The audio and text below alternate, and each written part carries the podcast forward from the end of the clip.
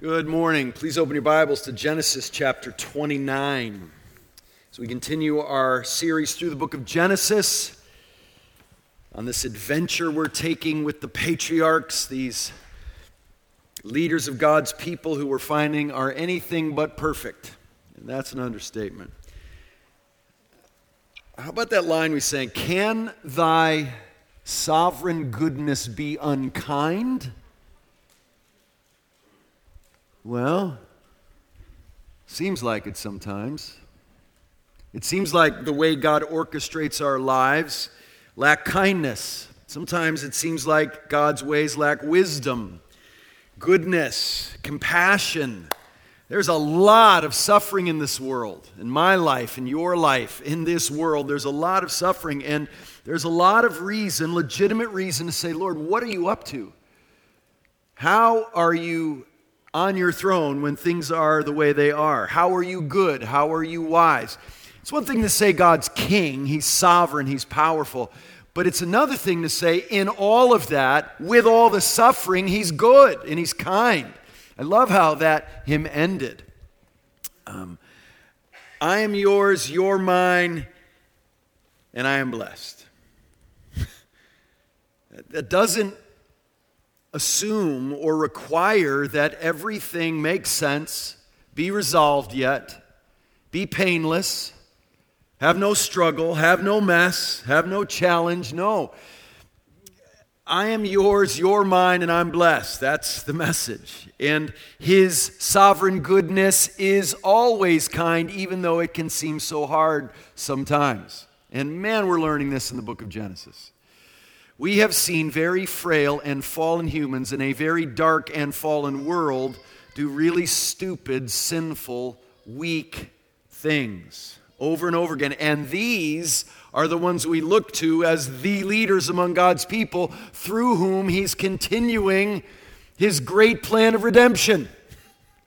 It's not the people who really messed up and just, you know, got pushed to the side. No, these are the main ones he's working through.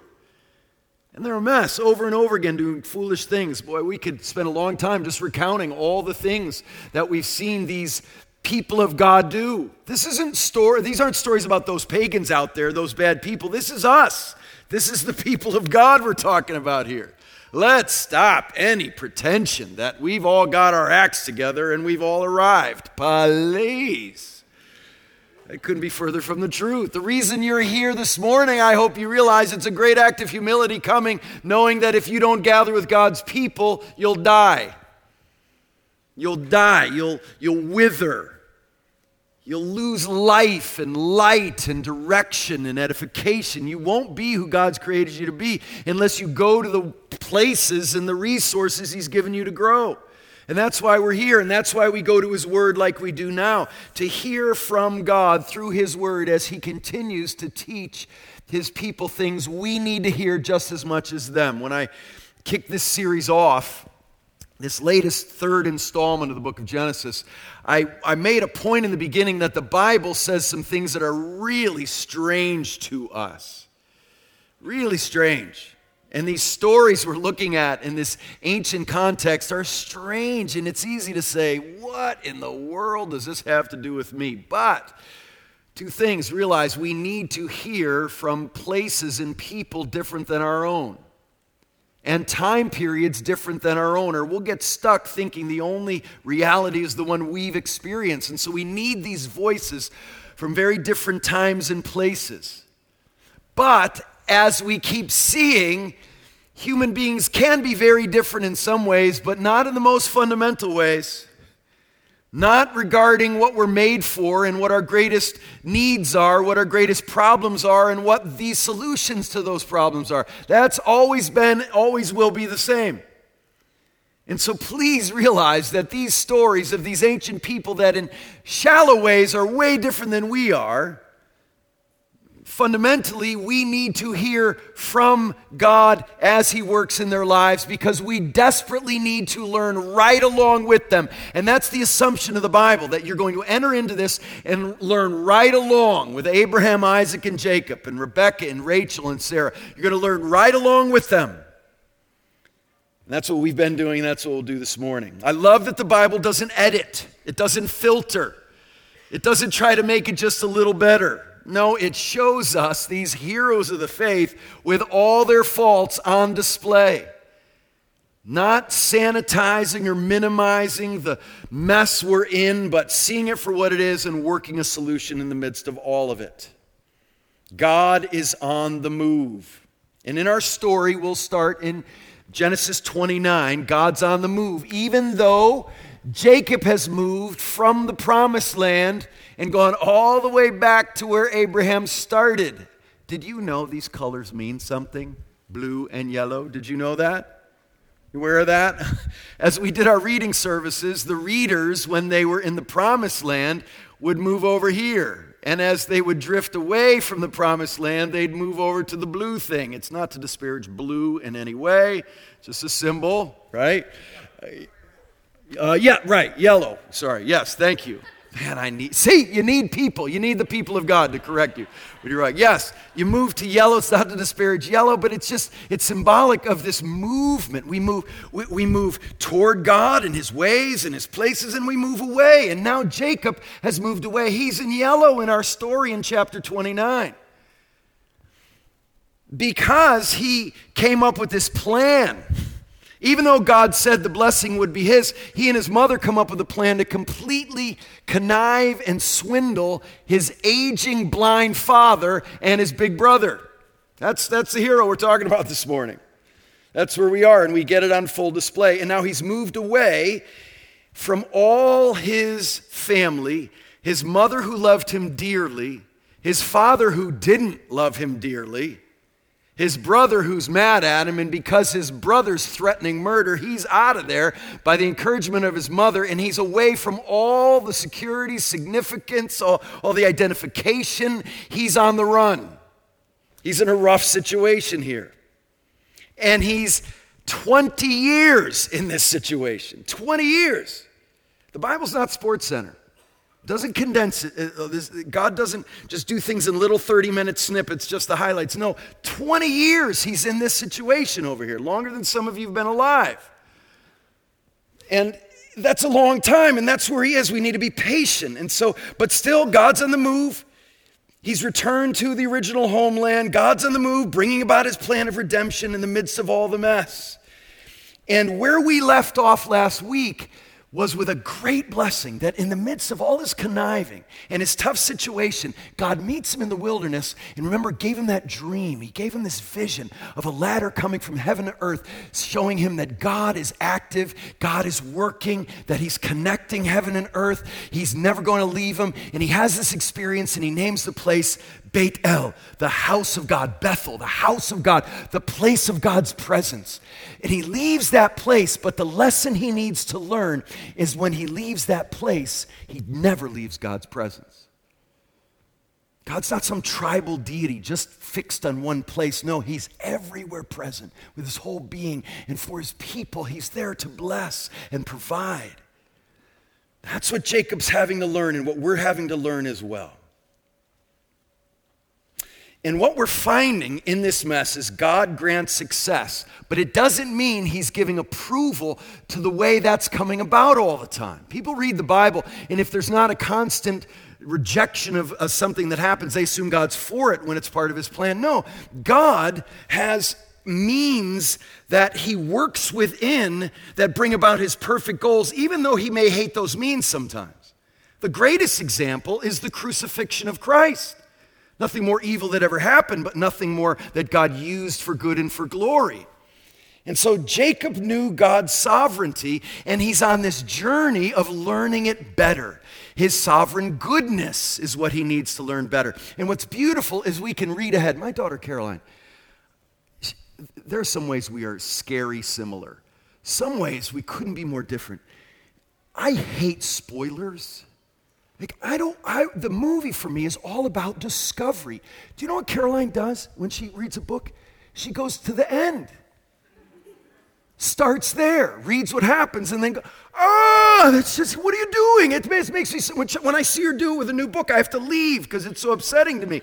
Well, it can be very helpful in the Bible when we get to see the end. And what's great is, as we're with Jacob on this journey, we see where he ends up. Listen to where he ends up. At the end of his life, as an old man like Isaac was when he swindled his father, and he's blessing his son Joseph. Look, listen to what he says. He refers to God this way, the God before whom my fathers, Abraham and Isaac, walked, the God who has been my shepherd all my life long to this day. Oh, is that great? He gets the lesson so beautifully. Oh, there are all sorts of detours and peaks and valleys and backpedalings and failures and sin and and weakness along the way. But it's good to be able to say he got there. He got to this beautiful perspective of God's sovereign goodness. And that's where God wants to take us this morning as we learn from Jacob. So let's read our story. Here we go. Chapter twenty-nine, verse one. You ready? To hear about God at work and his sovereign goodness in the midst of the mess. Genesis twenty-nine one. Help us, Lord, now as we go to your word. Then Jacob went on his journey and came to the land of the people of the east. As he looked, he saw a well in the field, and behold, three flocks of sheep lying beside it, for out of that well the flocks were watered. The stone in the well's mouth was large, and when all the flocks were gathered there, the shepherds would roll the stone from the mouth of the well and water the sheep and put the stone back in its place over the mouth of the well. Let's pause here. The, a well in the Bible are literal places. This actually happened, but there's there, there's important symbolism to things like a well. A well is often a, a symbol of God's provision, and if you read the title here, even though we're not there in the story yet, we find that here Jacob is finding a wife. Remember, these leaders need to perpetuate the line of the Messiah. God says, I'm going to solve the problems of human history through my anointed, chosen representative who will come and take away your sin and restore relationship with me and make all things new again. And so they're waiting for that one. Is it Abraham? No. Is it Isaac? No. Is it Jacob? No. Is it Joseph? No. But we're on our way to him. This whole story is on our way to Jesus. And as we get there, we keep seeing these leaders of God's people learning important things. And so they need a wife. A wife. Jacob needs a wife. If the, the messianic line, that seed of the woman, will continue through him, he's got to have a wife to do that. Just like Abraham needed a wife, and just like Isaac needed a wife, and sent his servant to find one. Remember, Kenny preached on that a few weeks ago, and the servant goes, and he, and where does he find Rebecca? At a well.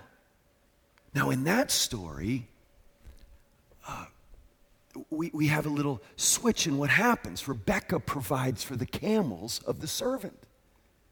So we have a well again. We have some similarities now to chapter twenty-four. So we're seeing this continuing story unfold.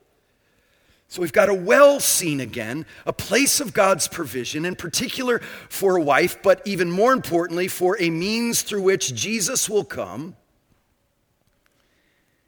And Jacob's there, and there's sheep, and there's shepherds. And here we go, verse four. Jacob said to them, my brothers, where do you come from? He said, we are from Haran. He said to them, do you know Laban, the son of Nahor? They said, we know him. He said to them, is it well with him? They said, it is well. And see, Rachel, his daughter, is coming with the sheep. Now check out Jacob. Classic Jacob here, watch. He said, behold, it is still high day. It is not time for the livestock to be gathered together. Water the sheep and go pasture them. He shows up in a foreign land, meets some guys in a few minutes, asks some questions, and starts ordering them around. What are you doing just sitting here? Not, sheep shouldn't be sitting here. Water your sheep. He uses three verbs. He commands, water the sheep, go, pasture, come on, let's go. What are you doing? What are you doing just sitting around? Nobody could ever accuse Jacob of being a slacker. With all his faults, the dude took initiative. He did, and he was arrogant in that, and it's so true, isn't it, that very often our greatest strengths are the source of our greatest weakness. And here he is, arrogant, brash, bold, confident. And ordering these shepherds around, what are you doing? What are you waiting for? And his activity is contrasted very intentionally with their passivity. Verse eight. But they said, we cannot until all the flocks are gathered together and the stones rolled away from the mouth of the well. Then we water the sheep.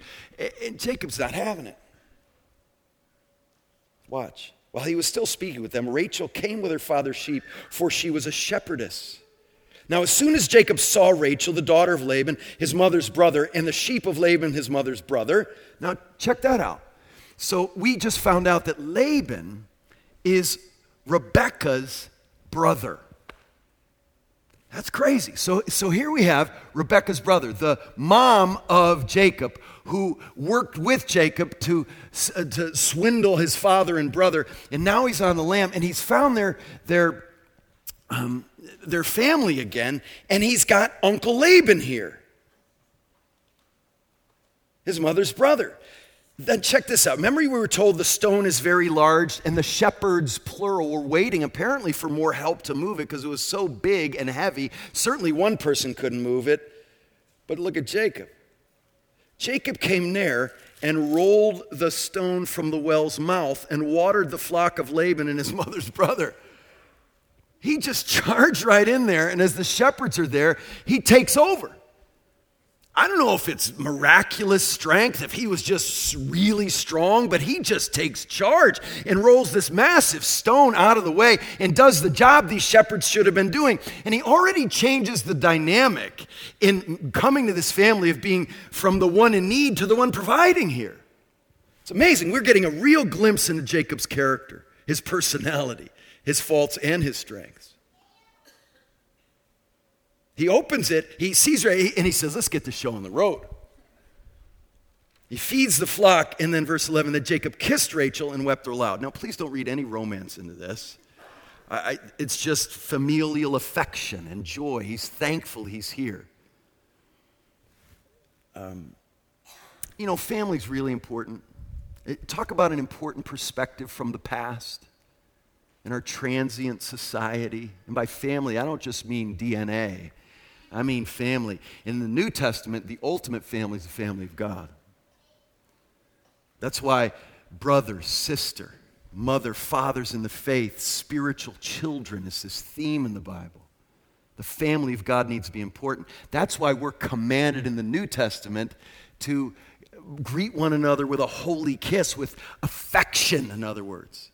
If you don't do that literally, you better figure out another way to show affection, deep warmth and affection, like we're family because we are in Christ. It's a good word from the past. And so he weeps aloud. And Jacob told Rachel that he was her father's kinsman and that he was Rebekah's son, and she ran and told her father. As soon as Laban heard the news about Jacob, his sister's son, he ran to meet him and embraced him and kissed him, told you there was no romance in it, and brought him to his house.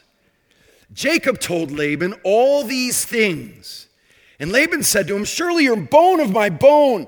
No, no I'm sorry, I went back to Genesis. You are my bone and my flesh. I just inserted that in there.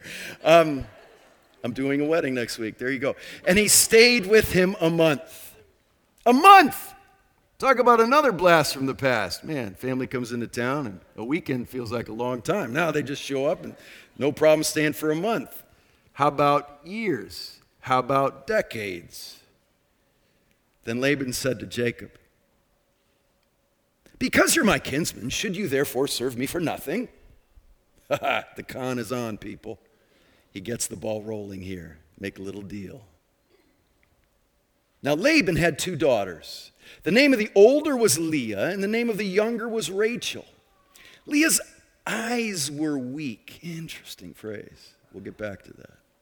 But Rachel was beautiful in form and appearance. Jacob loved Rachel. And he said, I will serve you seven years. For your daughter Rachel. Seven years. Now, here we have this, what's this father? You know, uh, I, I've done uh, hundreds of weddings, and typically, I think in almost every one, there's this, who gives this woman to be married to this man? And the dad who walks her down the aisle says, her mother and I do. He sits down, and some people are like, what's that all about? Well, there's this family connection where this person's part of you. Now, it can be done in terrible, abusive, authoritarian sorts of ways that have nothing to do with God's design. But there's something beautiful about she is bone of our bone and flesh of our flesh, and we are giving her to you to be a wife here. Not as mere possession or property, but as family here. Family, that's what's happening. And this matters, and this can be abused, and it can be ugly, but it can be beautiful. And so we have this, this I'll work for you seven years. Now, you need to realize that still in a lot of the world, there are things called dowries. And again, that can be abused and be a very ugly thing. But there's this idea that, oh, for twenty years, we've poured resources into this child. And now this child will become part of your family and serve you for the rest of her life. How about a little something for the effort? And you're not selling the person like it's a slave, but but there's an understanding that that you're going to benefit for the rest of her life now. So, so what do you think? And so now he makes a deal. Now, in this context, seven years of labor is a crazy agreement. It's crazy. It's way more than you'd ever be willing to give in this situation. But Jacob's willing to give it. He's desperate. He's a desperate man. And Laban knows it, and he's exploiting that desperation. Seven years, Laban knows he's got him. He knows he's desperate. He knows he's lost perspective, and he's going to ride this thing as long as he can. And watch the deceiver, Jacob, get deceived. He's met his match. Tell me, what should your, your wages be? He says, I'll work seven years for this daughter, for Rachel. Seven years. I'll serve you seven years, verse nineteen. Laban said, it is better that I give her to you than that I give her to any other man. Stay with me. I want you to listen to Laban's answer. Do you realize how non-committal it is? You know, I've realized it in my life. I'm really good at saying something that sounds like I'm saying more than I am. Because I don't want to commit. I want to be able to go back and say, well, no, actually, I didn't say that. And that's exactly what's going on. Laban's saying, well, you know, that's better than another alternative. He doesn't say, deal. He's leaving it ambiguous very intentionally. And he says, well, that's better than another option, I suppose. Not a commitment. It's not a vow. It's not an oath. It's not a deal. It's better than other alternatives, I suppose. So Jacob served seven years for Rachel, and they seemed to him but a few days because of the love he had for her. Then Jacob said to Laban, give me my wife that I may go into her, for my time is completed. Now that sounds horrible and crass and crude and, and completely like he's lost perspective, and that's because he has. You know, rabbis for centuries tried to figure out ways to take that horrible way of describing his wedding, his marriage, and they've tried, and you can't. It's just bad. It's just crude. It's a man who's completely lost perspective. Now, it's easy to say, what a horrible man. And I don't want to minimize that there's something really bad going on here. But let's try to be a bit empathetic. And what's driving this guy? Now, he grew up with a dad, we're told, didn't love him. That'll eat at you. He's grew up, he grew up with a mom who did, and now he doesn't have her in his life either. He falls in love with, with Rachel and is taken by her beauty and works seven years to be able to have this beauty he deeply desires. We can lose perspective in five minutes. Never mind tw- seven years of dwelling on something we deeply want. And here he is, he's lost perspective. I've served my seven years, let's get this on the road. And and he's he's just, lo- he sounds like his brother. Give me that red stuff to eat. It's amazing how similar he sounds like to Esau, who lost all perspective, gave up his birthright for a bowl of porridge. Ah, Jacob, you're sounding like your brother that you tricked. That's what's happening here. Give me my wife. Verse twenty-two, so, La- so Laban gathered together all the people of the place and made a feast. But in the evening he took his daughter, Leah, the one who has weak eyes. What? He took Leah. What's going on here? Now, Leah, we're told, wasn't as beautiful as Rachel. Now, it uses this phrase, and again, boy, you read commentaries and theologians, and there are all sorts of ideas. It means weak eyes or faint eyes. Some people say, well, that must mean she didn't see well. No, I think if that were the case, it would say Rachel had, uh, Leah had weak eyes, but Rachel had twenty twenty vision. No, it, it says she had weak eyes, and Rachel was beautiful. So the point is, not that she didn't see well. Some people even say maybe she wasn't beautiful because related to her eyes, crossed eyes or bulging eyes or something. I don't know, but uh, an eye problem, a disfigurement, I don't know. But but I, the point is, Rachel was beautiful, Leah was not. Jacob fell in love with the beauty of Rachel. He woke up in the morning, and it was Leah. And so, what does he do? He's incensed. It was Leah. I mean, it's so understated. And in the morning, behold, it was Leah. Yeah, what? What? Yeah, it was late at night, the feast, plenty of wine, darkness, a veil. He didn't know. I think Leah was a willing participant, mainly because it was a matter of survival. We do a lot for survival, don't we? Look what, look what Jacob does. Verse twenty-five, and in the morning, behold, it was Leah, and Jacob said to Laban, what is this you've done to me? Did I not serve you for Rachel? Why then have you deceived me? One of the worst experiences of being a parent, being a dad for me, is to be right in the middle of scolding my child for something that I know he learned from me. And sometimes it's mid-sentence. I stop. Why are you so irritable?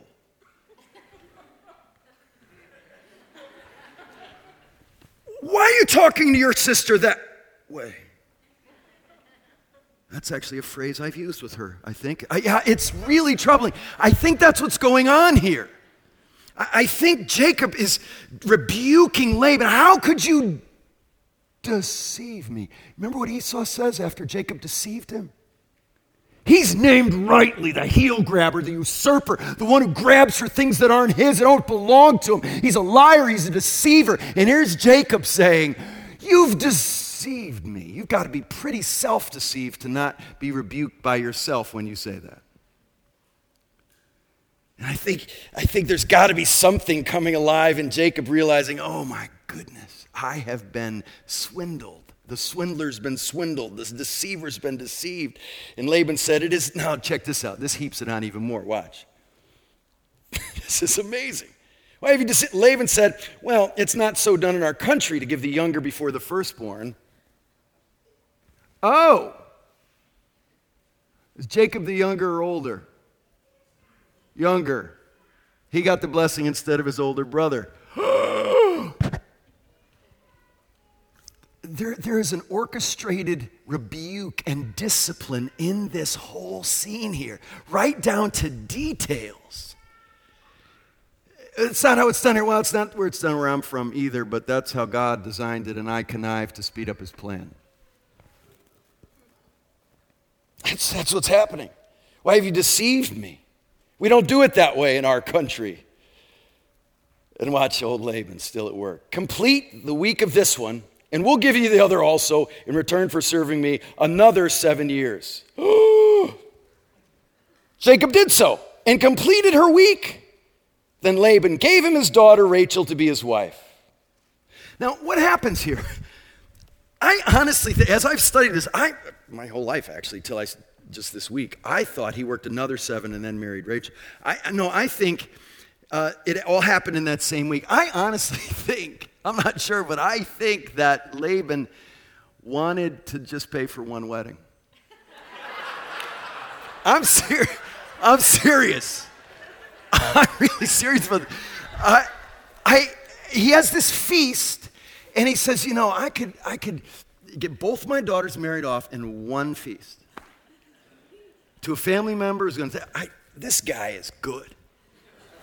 Not morally, but he's good, right? You, you got to respect. I mean, game respects game here, and Jacob's got to be saying, ah, good one. Good one, you got me. And so he does, he works, he marries Rachel in another seven years. And with it come the servant Laban gave to his female servant Bilhah, to his daughters Rachel to be her servant. So Jacob went into Rachel also, and he loved Rachel more than Leah, and served Laban another seven years. All right. What do we need to know here? Well, um, God operates with sovereign grace, not karma. That's the first point I want to make here. Karma is fascinating. In my lifetime, I have seen karma be something that I never heard to karma being something I hear almost on a daily basis. The influence of Eastern religions, where Buddhism, uh, Hinduism, Sikhism teach this idea, this word karma, means, which means event. So the idea basically is you do good, good comes back in this life or the next. In reincarnation, you come back in a better form if you did more good. You come back in a worse form if you did worse, uh, worse things. And so it's this ultimate justice. And there's something in us that loves this idea of karma. I mean, you could spend days, nay, weeks, looking at videos titled Instant Karma. Have you seen them? Who's seen Instant Karma videos? Oh, yeah, they're amazing. They're where, it's where people get their comeuppance right away. I, I saw one that was just amazing. This guy in China takes this giant rock, and he's going to break into this convenience store by throwing this rock through the plate glass window. He's there with an accomplice, and he goes up to the window, throws it against the window. It bounces off the plate glass right in his face. And his friend sees this happen, and he starts to run away and falls over his friend in his effort to escape. And you see that, and you say, that's how life should always be. But it's not. It's not. Isn't that interesting? We like this idea of karma. There are all kinds of expressions. You know some of them about karma, right? Isn't that karma? What goes around comes around. Now, if you believe in karma, I want to acknowledge there's something right in this idea. Because actually the Bible says things like a man reaps what he sows. It's appointed a man once to die and then to face the judgment. We desperately want justice. So often there isn't justice, and we desperately want it. And when we see it happen without even a delay, it's like, yes, that's how it should be. God, just do it all that, all, the, all that time, all the, uh, do it that way all the time. Except when I threw the rock. See, because if you love karma, you must think you're doing really well in the goodness category, and everybody else needs karma in a bad way, but you're going to get it in a good way. Think about that assumption. The Bible does talk about justice, and it instills in us a desire for justice rightly, but if there's not grace, then what? Then what? So God's sovereign goodness is sovereign grace, and that's what we need to realize. It's not just karma. It's not just what goes around comes around. There's a huge difference. It's not just the law of karma, some energy that comes back to get you. It's a personal God who made you, who loves you, who is working in the midst of the mess, yes, bringing justice, but bringing grace to your life. It's amazing. Listen to one commentator. The words, "Behold, it was Leah," are the very embodiment of anticlimax. And this moment, a miniature of man's disillusion and experience from Eden onward. Is that good? Yeah, Jacob has a rude awakening, literally. A rude awakening. He wakes up, and all he had hoped for and worked for and lost perspective over wasn't what he thought. And there's a very real sense where we need to realize that any time you fi- follow sinful ways, leave God's paths, it's always Leah in the morning. Sin never keeps its promises. It never fulfills the expectations. When we lose perspective and even good gifts of God become idols to us, become inordinate objects of adoration, when we lose our perspective with an all-consuming desire for those gifts of God, then we are in trouble. And those gifts never satisfy because they were never ultimately intended to. And that's what Jacob finds here. Now, to understand this, we just need to deal for a moment with this whole idea of Leah's not-so-beautifulness. This is really hard for us to deal with. Many of us have felt the pain and sting of not feeling beauty in many ways.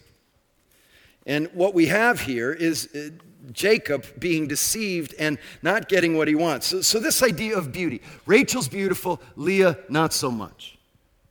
Now, we have a hard time with that, and understandably, and I love Leah, but we need to deal with the passage as it says, and deal with the fact that there are a lot of times in the Bible, the Bible talks about loveliness and beauty. It talks about the city of Zion one day that we go to as more beautiful than any other city. It talks about nature in such beautiful ways, and it talks about beauty in people, even in physical ways. We see lots of examples of this in the Bible. As we think about the beauty of Rachel and the not so much of Leah. So what's going on here? How could God think this way? How could he do this? Well, uh, we need to appreciate that there are some things that are beautiful. It talks about Sarah being particularly beautiful and Rebecca being particularly beautiful, very literally attractive in appearance. And Esther was beautiful, and God used that. And Tamar were said were very attractive, and it led to great tragedy. And Job's daughters were told were beautiful in appearance. And Abigail, we're told, was beautiful. And actually, every time I've read the description of Abigail and her husband Nabal, I have honestly thought, I wonder if people say that about Donna and me, my wife and me. Listen to what it is, and you'll see why I say that. Here's a description of this, this couple. Now, the name of the man was Nabal, and the name of his wife, Abigail. The woman was discerning and beautiful, but the man was harsh and badly behaved. I honestly read that and I say, I bet people have said that about Don and me. Yes, I, I believe that. But but women are called beautiful in the Bible. Oh, but, you know, men are too. Same word, but in the masculine form, translated handsome. Yeah, Joseph, we're told, was handsome in form and appearance, not just his face, but completely, apparently. Well-built and handsome. Uh, David, we're told, was ruddy and handsome. In particular, his eyes were beautiful. It's very interesting. Adonijah, we're told, was particularly strikingly handsome and beautiful. Now, we live in a culture where we idolize things like beauty, so we're afraid of it. And I can hear you saying, oh, were David's eyes more beautiful than anyone's? Because everything's beautiful, isn't it? And uh, everything is beautiful in its own way. And, you know, I've seen some dogs in Mexico that weren't beautiful at all. And we're afraid of saying something's beautiful for fear of that we're going to idolize it or then compare and say, well, someone's not beautiful, and now everybody needs to be equally everything. And it's a strange world where you can't even appreciate beauty. Have you ever seen Kenny Clark's eyes? Kenny Clark has beauty. Is Kenny here? Where is he? He has beauty. Does it, Betsy, tell, tell me his eyes weren't part of the attraction. Were they not? I'm serious. He has beautiful eyes. Mine, not so much. Boring and brown. I mean, really nothing. And you might say, now, Eric. No, no, I'm fine, really. I'm fine with it. I'm fine with it. We are so weird about these things, understandably. But to get this right, you can't even appreciate the story if there isn't something objective about that you can say it's beautiful, right? Uh, and we we lose our, we take ourselves so seriously, and we're so concerned about this, understandably, that we, we can't even understand the story. We can't even give a compliment anymore. We can't even tell a joke anymore. Um, I grew up in the Northeast near New York where people make jokes all the time about people's appearance. Now, it can be bad and cutting, but not necessarily. And I've actually studied humor. It's one of my, I'm most fascinated by humor. And do you know they did a massive survey for years studying humor in different cultures? Because humor is very universally experienced, but very subjectively appreciated. One of the funniest books I've ever read was a book of Chinese humor because I didn't find anything in it funny, which was hilarious to me. I would, we would sit around and read these these stories of Chinese humor, and they were so, they were completely lost on us that it was hilarious how completely lost they were. But uh, there are certain cultures that get, so Scottish, any Scottish people in here? No, you know, Scottish culture, yeah, they, they kind of give you a hard time for all kinds of things. And do you know, they did surveys, the funniest jokes in each country of the world. It's very interesting. You learn so much about different cultures and countries based on what jokes they find funny. You want to hear the funniest joke in Scotland? Woman gets on a bus. Bus driver, she's carrying a baby. The bus driver says, "Oh, it's the ugliest baby I've ever seen." The woman is incensed and offended, and she goes to the back of the bus and sits down next to a man and says, "That bus driver just insulted me." And he said, "Well, you should get up, go up there and tell him off. Here, I'll hold your monkey."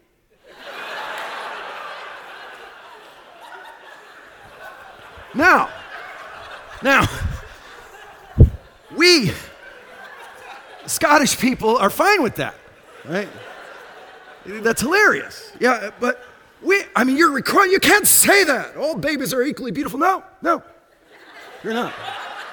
Now, they usually adjust after a while. But some are like, whoa. So now some of you are going to be mad at me for this, but I'm doing that. I thought a lot about this. I did. I, I want to get this idea out there that there are things that are beautiful. These pinkies are not beautiful. They get jacked up playing football. So, yeah, it's okay, really.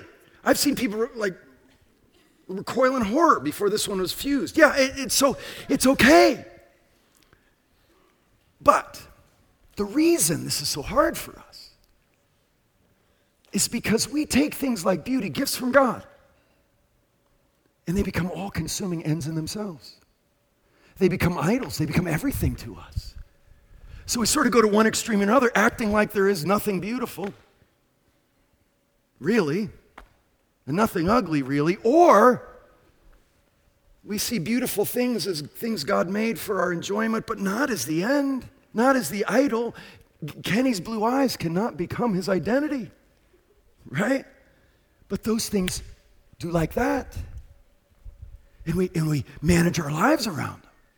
And they become these all-consuming identifiers for us. And we judge other people by these things.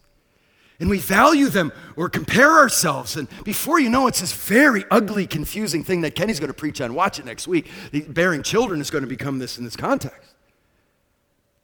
And so we've got to appreciate beauty in this world, but we've got to never see it as an end in itself.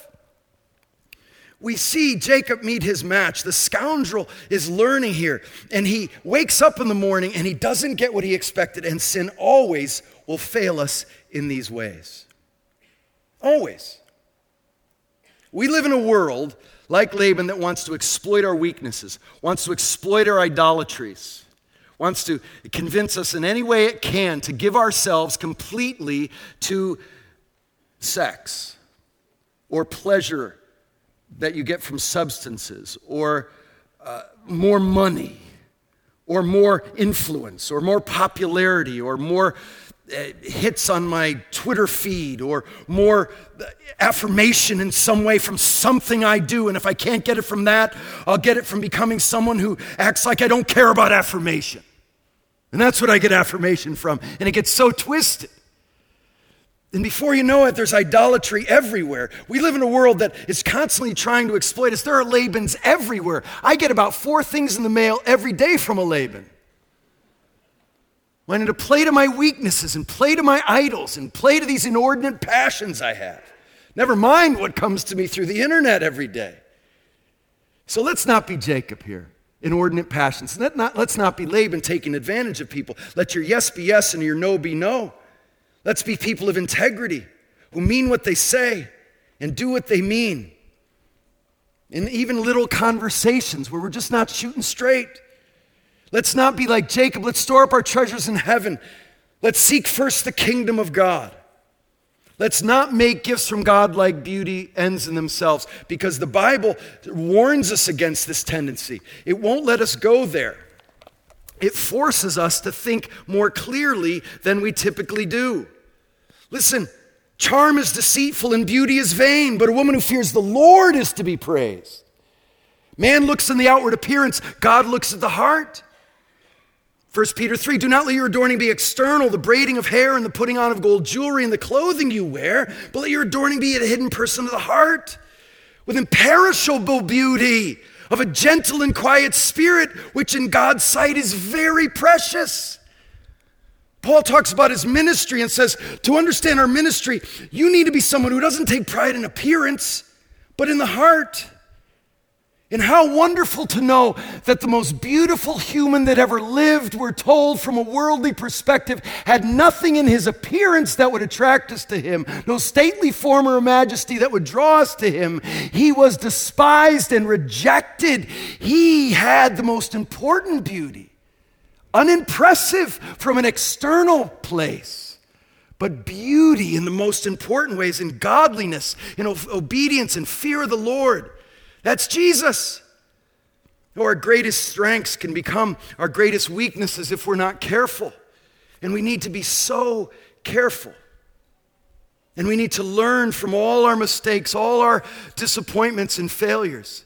And God doesn't leave us with inordinate desires. He disciplines his children. Jacob is finding his wife with these displays of strength. Do you realize how different that was than the servant that Kenny said he learned to love when he preached in that passage, who represents Isaac in finding his, his wife near a well? Remember what that servant does when he realizes he's found Isaac's wife?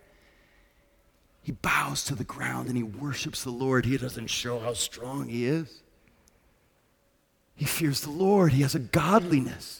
Oh, we can appreciate beauty. We can see ugly for ugly, but we want to be people who go so beyond that, who don't live in this shallow, banal perspective of life that reduces everything to outward appearance according to the flesh, just what the world values. No, we're people who have God's perspective on life and what really matters and what's beautiful. Listen to Derek Kidner. In Laban, Jacob met his match and his means of discipline. Twenty years of drudgery and friction were to weather his character. And the reader can reflect, reflect that presumably Jacob is not the only person who needed to have a Laban in his life. Through this man, he also drank deeply of his own medicine of duplicity. Yet even as the loser, he showed at his birth, I'm sorry, even as the loser displayed qualities that were lacking in Esau. The tenacity that showed at his birth and supremely when he wrestles with God enabled him to regard the defeat over Rachel as only a setback on the way to godliness. And that's where he ends up. He becomes more and more close to God. Now, I talked to someone after the first service that said, these things Jacob went through, this lack of love, this lack of security, this, this sinful inclination in his heart that we all equally share. She, she said to me, a life of that creates a sucking void in your life.